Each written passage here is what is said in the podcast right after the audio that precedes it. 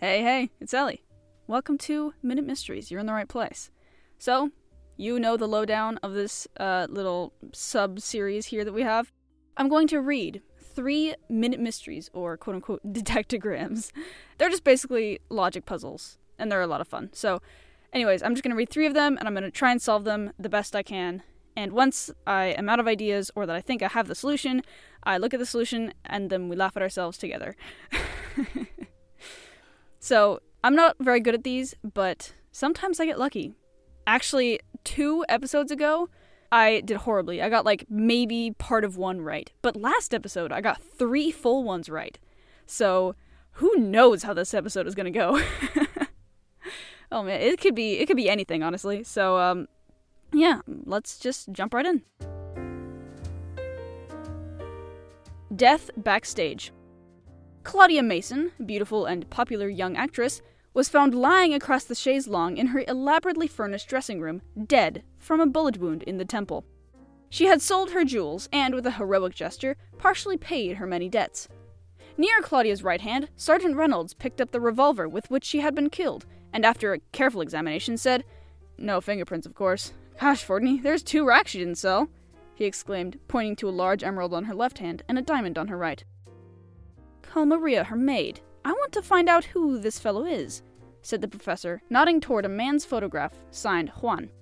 This was evidently addressed to him, he said, passing over a note which read Dear Juan, I am so despondent. The money from my jewels was not nearly enough. Claudia. Not many of these dames kill themselves over their debts, muttered Reynolds as he went to call Maria. The maid entered the room, sobbing and hysterical. Who is Juan? Asked Professor Fordney. He's the leading man in the show. Why wasn't this note delivered to him? I, I forgot it. You found her? Yes, when I came to help her dress, she was like that. Is Juan in his dressing room now? I, I believe so. When Reynolds brought him into Claudia's room, he dropped to his knees beside the dead girl. My god, she's killed herself! No, she hasn't, young man. She was murdered, said the professor. Why was he sure it was not suicide? So, what we're supposed to believe is that it was a suicide, and it was a suicide because she sold everything she had. She didn't have enough money to pay off some unnamed debts, and so she shot herself, according to what we are supposed to believe. However, that is obviously not true, so we need to find the hole in this story that we've been told. Oh, so this is interesting. Sergeant Reynolds, while he was kind of examining the crime scene, picked up the gun that was near Claudia's right hand, which supposedly she had shot herself with, um, had no fingerprints on it. So. It doesn't say anything about her wearing gloves.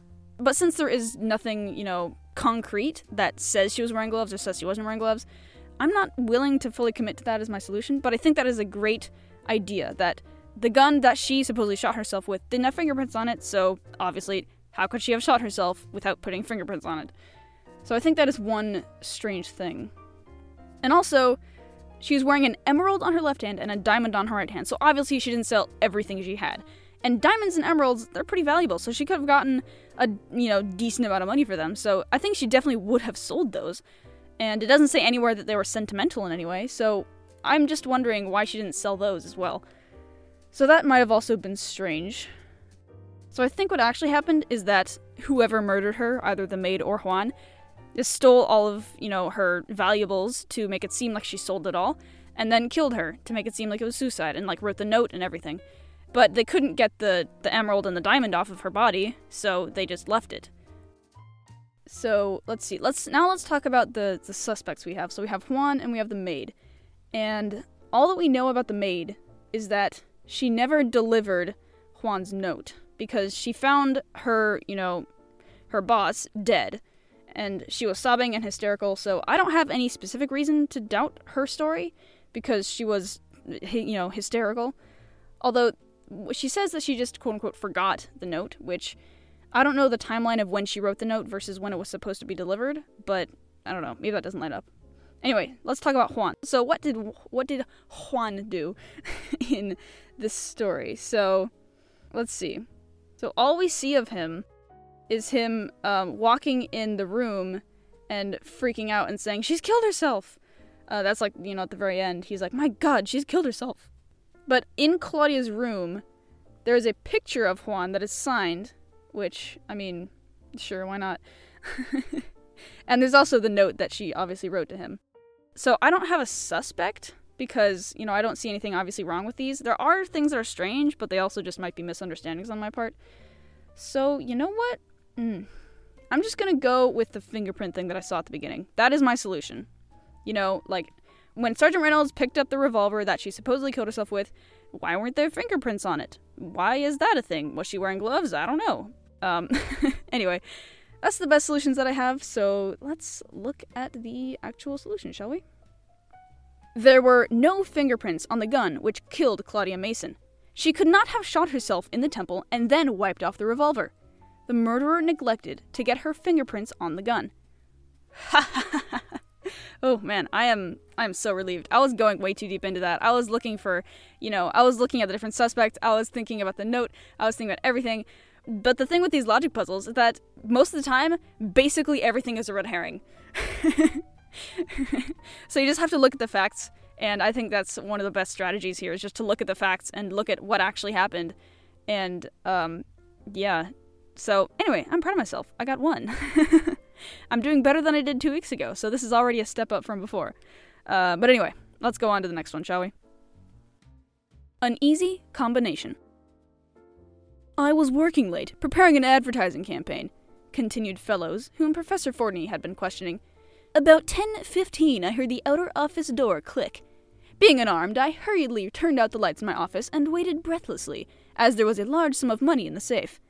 I knew my chances of attracting attention from the 10th floor were small, so, reaching for the telephone, I hastily dialed headquarters and told them in a low voice to send help immediately. Then, creeping noiselessly to the open safe, I gently shut the door, twirled the combination, and crawled behind that big old fashioned desk. Shortly afterward, the robber entered my office, flashed his light over the place, and went to the safe. He had it open in a few minutes, took the money, and left. That's all I know about it. What time is it now, Mr. Fellows? inquired Fordney. Why, I happened to watch. How then did you know that it was about 10:15 when you heard the door click? I had gone next door for a sandwich, and as I left, I glanced at the restaurant clock and noticed it was 10:05. I had been back about 5 minutes, replied Fellows. You say the burglar was masked, continued the professor. How did you know it? As he focused his flashlight on the combination and bent over, I saw the mask, returned Fellows belligerently. Very interesting, smiled Fordney, but you'll have to be a better liar than that, fellows, to fool me. Where did the professor detect the lie? Okay, okay. So obviously, uh, this guy, Fellows, tells his story, and then at the end, Fordney kind of pokes a few holes in it, or at least he tries to, but Fellows, you know, has responses to his. So, first, he tells the story of how his safe was stolen from, and how he was in the room and he was like hiding behind a desk when they took from the safe. And then after he finishes telling his story, um, Professor Fordney asks, "How did you know that it was 10:15 when you heard the door click? You know, how did you know the time if you didn't have a watch?" And um, and then he had a solution for that. And then the next question he asked was, "How did you know that the burglar was masked?" You know, and um, I think they're too obvious to be actual problems in the story, because usually there again, like I mentioned before, there are a lot of red herrings in these stories, and so I'm not going to rely on those two points for my solution. Um, rather, I'm just going to look at the original story that he told before the questions, and I'm going to uh, try and read through that and figure out kind of uh, where the problem is.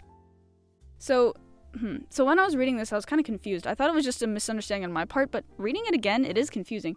So he talks about the outer office door clicking open, and he could hear it. You know, at 10:15 again, he could hear the outer office door click. That's what it says. And then later it says, "I knew my chances of attracting attention from the 10th floor were small." So, uh, what is he? Right by the outer office or on the 10th floor? I'm I'm kind of confused about that 10th floor thing. So maybe I mean obviously they could be there could be just an office on the 10th floor and they just went into, you know, the outer office on the 10th floor. But then why would he say his chances of attracting attention from the 10th floor were small. Like, what? Maybe this is just confusion on my part. Maybe I'm misreading it or something. That is obviously, you know, a possibility. But I still think it's strange how, like, he heard it from the outer office door, which, you know, supposedly is just a couple of rooms away. And then he's like, My chances of attracting attention from the 10th floor were small. And so he, you know, calls 911. I think that's really strange. Also, remember how Fordney at the very end is like, How did you know this guy was masked? Which his answer for that is that he saw it when, you know, he flashed his light on the combination and it kind of reflected on back onto his face. But, you know, he's hiding behind, according to him, quote unquote, that big old fashioned desk, which supposedly is big and solid, and if you were hiding behind it, you wouldn't be peeking over, you know? Was, was he looking through the desk? Because he was hiding behind a desk, quote unquote, a big old fashioned desk, and supposedly he wasn't, you know, like peeking around it, because why would you do that? There's a burglar in your room, you wouldn't, you know, take a peek at them, you know? So I do think it is strange how he saw that the burglar was masked, supposedly from sitting behind a big old desk that he wouldn't have been able to see around. Um, the other question that Fordney asks, I know I wasn't going to talk about the questions that he asked because they're probably red herrings, but another thing that Fordney asked was about the timing, which you know I don't I don't think that's a huge issue because timing doesn't matter all that much because he only mentions the time you know at the beginning when he's like oh it was about ten fifteen. So, I think my final solution is going to be the thing about the 10th floor, because that's just confusing me. Maybe, uh, honestly, I could be misreading it, but I'm just so confused by this. I didn't think it's strange how, you know, if he was in the outer office, and if the door to the outer office was opening, then supposedly he's just a couple of rooms away.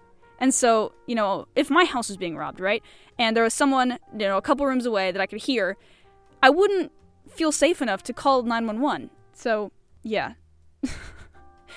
anyway, uh, let's look at the solution. I think that's going to be my final solution. So anyway, let's uh, let's read it.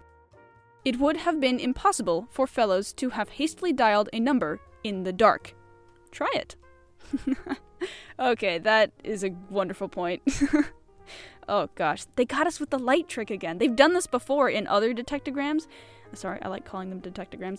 They've pulled this trick before where they like, you know, they they nullify basically the whole story by virtue of there being no lights on. oh gosh, we've been foiled again. Oh my gosh. Okay. All right. On to the last one.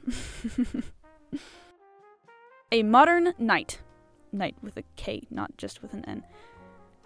There was hardly a breath of fresh air as we sat on the terrace enjoying tea, reminisced Professor Fordney. Rocca excused himself, saying he wished to telephone. Shortly after he entered the house, we heard a shot. I rushed into the drawing room and found Rocca, smoking gun in hand, staring dumbly at the chair in front of the open window, which held the huddled body of Chase. A hasty examination disclosed the telephone receiver off the hook, a single cigarette stub of Rocca's brand in the ashtray, a bullet hole in the gauze curtain six inches below the windowsill, and Rocca's open cigarette case in Chase's lap. His replies to my hastily put questions were evasive, Inspector Kelly arrived when I was talking and took up the questioning. Did you use the telephone? Uh, yes. You came directly to this room and did not leave it? Yes. Chase was engaged to your sister? Yes, he was. Did you offer Chase a cigarette? I did. How did that dent get into your cigarette case? I dropped it about a week ago. Did you shoot Chase? I refuse to answer that question. At this point, the doctor arrived and located the bullet in Chase's body. Rocca then admitted Chase had been shot with the gun found in his own hand, but stubbornly refused to say anything more. What's your opinion, Professor? Kelly asked. Well, I replied, Rocca is obviously shielding someone. We have positive proof he came directly here and has not left this room. That, combined with the other evidence discovered, absolutely exonerates Rocca. How did the professor know Rocca had not shot Chase? So supposedly they were hanging out at Fordney's house, right? And um, they were just, you know, enjoying tea. And Rocca goes inside to, you know, use the phone. And uh, Chase was indoors, apparently. And they hear a shot, so they come back inside and they see Rocca holding a smoking gun and Chase being dead in front of him. And somehow Rocca didn't kill Chase. so you need to figure out who did or maybe you don't need to figure out who did, but at least we need to figure out the hole in this story. You know, there's some there's some way that Rock is being framed. We need to figure out what exactly that uh, that contradiction is. So, I have a theory. I doubt it's true, but I have a theory. what happened is that obviously Rocco went into the house to use the telephone, and according to his questioning, he did actually use the telephone. Um, but then later in the scene afterwards, we see that the telephone was off the hook. So if, if Rocco had been planning on shooting Chase, I don't think he would have left the telephone off the hook. So I think that's kind of a sign of a struggle or, you know, a surprise of some kind. So I think that is also a solution. One thing that is strange is that obviously there's the bullet hole in the curtains that it mentions, but there's no bullet hole in the wall. So if Rocco was facing the window while he shot him, there would supposedly be a bullet hole through Chase, through the curtain, and through the wall. So there was a bullet hole in Chase, and there was a bullet hole in the curtain, but not in the wall. so that leads me to believe that maybe he was shot from somewhere else that wasn't where Rocco was standing. Um, so either I'm misreading this or I'm actually onto something. That's generally how these things go. but yeah, I think it's like I think the thing with the curtain in the wall, I think that is really something viable here. So I'm confident enough with my solution and uh, at a loss for anything else that I'm just gonna go with that solution. Uh, so yeah. Anyway, let's read the solution, shall we? The fact that the bullet was found in the body and the only trace of its firing was the hole in the curtain below the windowsill proved conclusively that the shot could not have been fired from within the room. Rocco entered at the moment his sister shot Chase from outside. Grabbing the gun from her hand, he chivalrously protected her. So, oh yeah, that was actually my theory, was that somebody had shot him from outside the open window. But you would think that they would mention that the bullet wound had come from the part of his body facing the window, and not the part of his body facing Rocco. Like, isn't that an important piece of information? I guess mentioning that would have made it too easy, which, I mean, makes sense. But still, I'm proud that I got that, and I will take my success with grace. so, anyway, I really enjoyed those. I got two out of three this week, which is, you know, very respectable. I'm very, I'm very happy with my loss, especially because the one point that I missed was a light trick. They got us with the lights off trick. Dang it. uh, anyway, so I really enjoyed those. You know, lots of fun learning about murder and stories and finding holes in stories. You know, it's it's like every day that I do an episode of this, I become closer to becoming one with the Sherlock. oh gosh. Okay. Anyway, so, lastly, if you guys have anything you want to tell me, or anything you want to show me, or anything you want to tell me about, please email me at classicmysteriespod at gmail.com. I'd love to hear from you. You know, your favorite books, your favorite logic puzzles, your favorite piece of history. I don't care. Give it all to me. I want your knowledge. also, um, yeah, I just want to make sure that you guys have a wonderful day, and I hope this podcast makes it just a little bit better. And I know that I had a great day today, and I hope that you do too. So, genuinely, have a wonderful day. Anyway, uh, PSA, by the way. Don't do death, kids. Goodbye.